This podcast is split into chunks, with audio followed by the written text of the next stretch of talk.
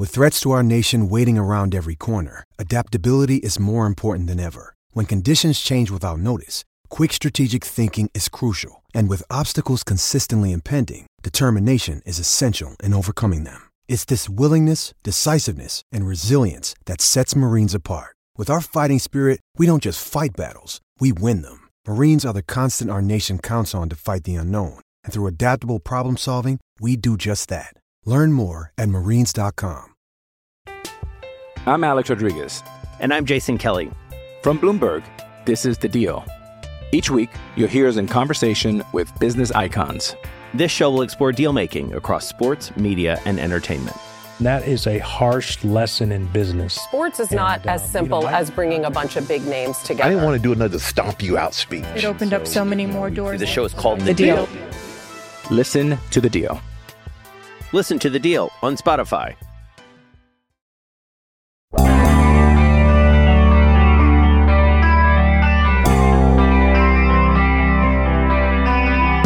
Look, it's not like Omar Khan and Mike Tomlin are going to come out and boast about the qual. Wait, wait, they're doing what?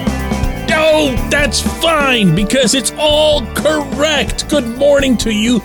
Good Sunday morning. I'm Dejan Kovacevic of DK Pittsburgh Sports, and this is a special, extra, super important bonus edition of Daily Shot of Steelers, which usually comes your way bright and early every weekday morning if you're into hockey and or baseball, I also offer daily shots of Penguins and Pirates where you found this. The Steelers concluded their remarkable 2023 draft class yesterday with four more picks, after which Tomlin and Khan came out and met with those of us in the media again, as they always do. It's after the first round and then after the whole draft is complete.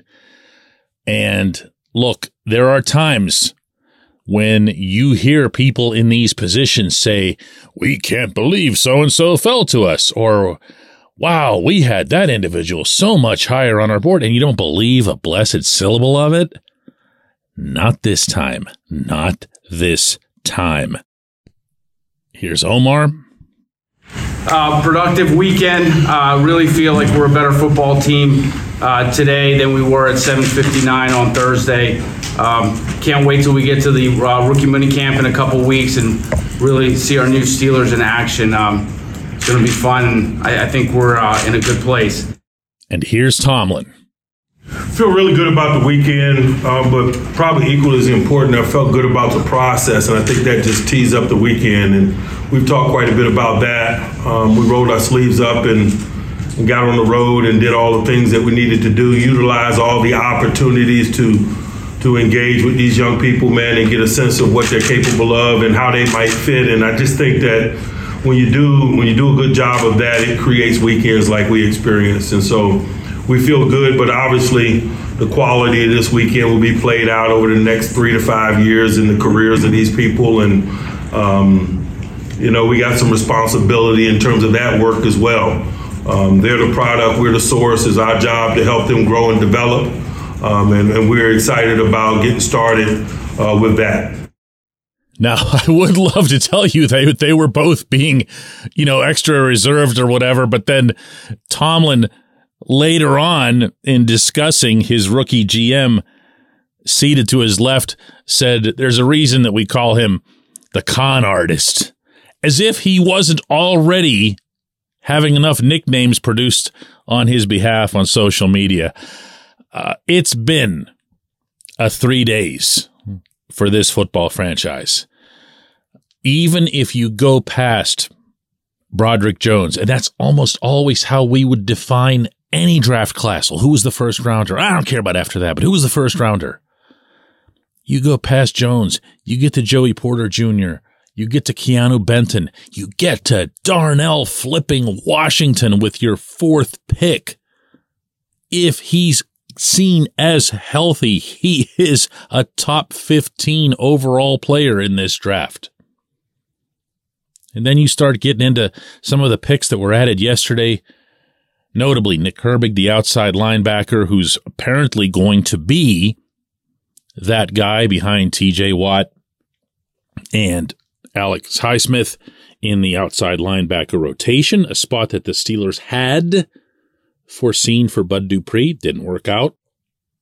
Two other players were selected. I'd be remiss if I didn't mention them. Both of them in the seventh round. Purdue corner Corey Trice Jr., Maryland offensive lineman Spencer Anderson. All right, so no one's going to talk about the seventh rounders. We can at least agree on that much. There were also some interesting undrafted free agents that we'll go over in the days and weeks to come. But when you just go at these, now I'm not even going to say first four guys. I'm going to include Herbig because Herbig was definitely someone on the Steelers' uh, radar. And I say that not just because they had just signed his brother Nate, an offensive lineman in free agency, but because that's something that had become known. They really liked Nick Herbig. They were able to get these players, now all five of them, at the slots where they felt most comfortable getting them. Now, I want to make this point and I want to make this clear. It's not just the quality of the class that's been assembled that makes this an impressive piece of work by Omar. It's not. More than anything, and I would put this at number one on the list of things that impressed me about him over these last 72 hours, it's that he was able to move up and down the draft as needed, as warranted, and get his guys every step of the way, whether it was up or down. Did you know that in Omar's previous capacity, serving under Kevin Colbert, one of his main jobs heading into a draft was to constantly be aware of what he had to give up in order to move up and what he had to concede in order to move down. He was that guy. They would be working on something, everybody else at the table, Colbert and Tomlin and Art Rooney and whoever else is sitting there. They would turn to Omar and say, Omar, what do we need to do to move up? And he would say, Well, you need to give up a third and a fifth. And he could do that without having to, you know, open up a book or, you know, pull out a calculator or do some kind of historical studies because it had all been done. This is what I'm talking about when I say preparation. So if you rewind to the first round and you see not only that Broderick Jones is falling, but also that other teams are snapping up offensive linemen. Oh, and also that the Jets are most likely going to take Jones unless you overtake them. You're looking for a trade partner. You want to move up. Who's going to be willing to move up? Who's going to do it at the right price? First thing that happens, Omar says, we're not going any higher in what we give up than the 121st overall pick. Tomlin agrees. There they go. And I'm not guessing at any of this, by the way. This is stuff that's been relayed. From there, who do you call? Well, call the one team that would most like to stick it to the Jets, right? And that would be somebody in the AFC East. Call the Patriots? Wow, do you even have their number? so you call Bill Belichick. Belichick's like, yeah, man, I'll do that. I'd much rather have a clear path to Aaron Rodgers twice a year. So that gets done. That gets done. Now, what you can't control is Porter falling from wherever you thought you could have gotten him at 17 down to 32. There's some luck in that, but there's also not a rush, not a push to go up and get him. There has to be an awareness. There has to be a feel for the overall scene. Omar wasn't about to give up another one to go up and get Joey. Why? Why? Eh, he's not going to tell us that. But again, if you're surveying the whole landscape, you see who needs a corner, who doesn't, who might uh, prefer a different type of corner to a press corner, who might favor takeaways versus just staying with somebody the way Porter does. Hey, whatever it is, he stayed at 32. He then further played the rest of the market for an entire day. seeing if someone would give up something unsightly, meaning on their part, to have that 32 pick. It didn't happen. It didn't happen. Doesn't mean it wasn't worth the effort. All it takes, my friends, is one Chicago, one phone call from the Bears for you to say, Hey, everybody, stop everything. It's the Bears. Keep it down. All right. I really want to hear what the Bears have to say. Didn't happen. Fine. You get Porter. You get a guy you were looking at earlier. And then it just continues. The one that still blows me away is getting to to Darnell Washington. The whole thing about Darnell, Darnell Washington being a Steeler right now blows me away. Okay. But getting to the point where you're there, you're in the third round, you have the 80 pick, you can have Washington. You can have Washington at 80. You don't have to go anywhere. But there was going to be this big, ugly gap between that pick and waiting all the way till the seventh round. And no good general manager likes to have their scouts just sitting idle. It's a demoralizing thing. It demoralizes them throughout the scouting season because they think, what am I even doing this for? We don't have any picks. We're not going to pick the guy that I'm looking for. You want to make sure that you have picks for the scouts. If you think I'm kidding about that, ask anyone who is a sports executive across the professional world. So Omar says, we want we want Washington. We've got him a lot higher than this on our board. That is something that he conceded yesterday. But I can still move down and get another pick. So he goes from 80 all the way down to 93. 13 picks are dropped. He's got to sit there through 12 other teams, knowing that the player who's already on their board, who's already the guy they want, could be taken by any of them. How? How do you do that? Okay. This is what we're talking about here. And as Omar himself put it whenever this scenario came up yesterday, he said, Hey, this is how we end up with a with a Nick Herbig. We really like Nick Herbig. This is how we got him. You know, that's that's something. That's something, my friends. That's something in and of itself to celebrate even before you get to cheering on these individual players. When we come back, J1Q. It's Kaley Cuoco for Priceline. Ready to go to your happy place for a happy price? Well, why didn't you say so? Just download the Priceline app right now and save up to 60% on hotels. So, whether it's Cousin Kevin's Kazoo concert in Kansas City, go Kevin, or Becky's Bachelorette Bash in Bermuda, you never have to miss a trip ever again. So, download the Priceline app today. Your savings are waiting. Go to your happy place for a happy price. Go to your happy price, Priceline. I'm Alex Rodriguez. And I'm Jason Kelly. From Bloomberg, this is The Deal. Each week, you'll hear us in conversation with business icons. This show will explore deal making across sports, media, and entertainment. That is a harsh lesson in business. Sports is not And, uh, as simple you know, I- as bringing a bunch of big names together. I didn't want to do another stomp you out speech. It opened up so many more doors. The show is called The Deal. Listen to The Deal. Listen to the deal on Spotify.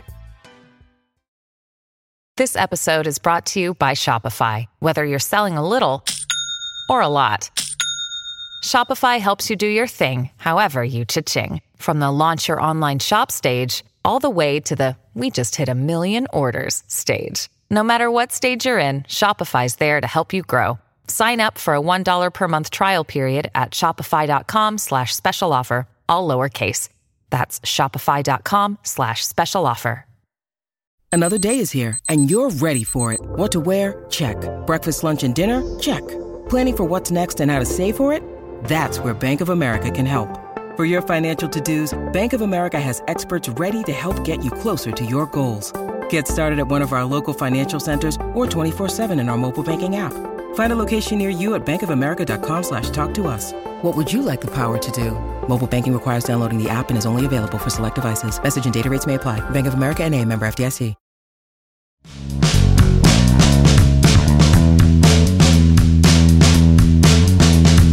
Today's J1Q comes from Aaron, who very excitedly shares Man, this draft makes me appreciate even more that Kevin Colbert's gone. I must admit that I was worried about this tandem GM move, but now I love the Khan and Weidl duo. They are killing it. Aaron, I'm both grateful for you as a listener and glad that you sent this in, but you're not going to like this response. I do hope you stick with me after hearing it. First off, being delighted that Colbert is gone is a mistake on so many levels that I don't even know where to begin. You're free to feel whatever you want. Anybody is. But Colbert set this stage that you're seeing over the course of 20 years of hard work. Colbert himself had some exceptional drafts. Colbert got TJ Watt, who, with all due respect to everyone who was just drafted these last couple days, is going to be better than any of them. Okay? Now, beyond that, Omar himself would be the first to tell you no, no, no. He'd throw himself in front of a moving train to tell you that everything he learned, he learned from Colbert. Everything about the way his operation had been founded, he got from Colbert. He has, along the way, changed some things. Mike Tomlin estimated that you're probably talking about. I think he said 85% of the way we're doing everything is the way we've always done it. The rest of the 15% is stuff that Omar changed or Andy changed. Other thing that you got wrong is referring to Omar and Andy as a tandem or a duo. They are not that. And believe me, Omar would throw himself in front of a moving train to tell you that too, okay? Wink, wink. But he would. Omar is the general manager. Andy's the player personnel guy. Andy's role in this draft, just to make sure that everyone has that, and that again is the reason that I'm legitimately happy that this question's here. His role was to build the big board. And the big board becomes it's it's the guide. It's the walking stick through the wilderness for everyone involved. Once it's formed, that doesn't mean that Andy does it by himself. Furthest thing from the truth. He has a lot of scouts. He has a lot of help, and yes, he has input come from above as well, meaning from Omar, from Tomlin, even from Art Rooney. When they put this together, do they adhere to the big board religiously? No, no. And I've been telling you guys this for weeks. They'll slide around as needed. They'll prioritize other things based on positional needs. Duh. Like, of course, why wouldn't you? If you get your left tackle with the 14th overall pick, but you had anticipated on your big board not getting one of those until here or there or wherever else, you're just not going to take the next left tackle that shows up on your big board. You're going to look in that range. You're going to look in that area of five to 10 players. Who's still left that's on our board, that's on the Steelers board? And that's who you like. But then, then that's where you get to the stuff that I was talking about in the opening segment. That's where Omar and Omar alone makes the call that says, listen, I know we love Washington. I know we love him and I know we're picking 80th. I am telling you right now, guys, I am looking at the rest of this. I'm looking at the teams and I'm hearing this offer to slide down and also to get another pick somewhere in that range where you guys can get you're Nick Herbig, and I'm telling you, I'm telling you, Washington is still going to be there at 93. And I mean, again, think about this: if if you're the all the rest of the guys in that room who just want Washington, can you please just knock it off and just get Washington? You got to be going nuts. You're probably cussing out Omar under your breath. But Omar gets Washington. Omar hangs on, gets Herbig. That's all Omar. People have been asking for years and years what's the separation between what this person does and what that person does at the draft? Probably the one thing that can most illuminate what occurred at this event is that the difference has never been more obvious than it was this weekend. I'm going to repeat if you want to choose to bury Colbert over that, go nuts. I am instead going to choose to praise Colbert for his tenure here. And oh, by the way, another thing praise Colbert for having chosen the correct successor to be the GM. I appreciate the question. I do. I appreciate everyone who listens to Daily Shot of Steelers, especially over a weekend. You guys are nuts. You could have just waited till Monday. You know, we'll, we'll do another one of these tomorrow anyway, all right? Thanks for listening.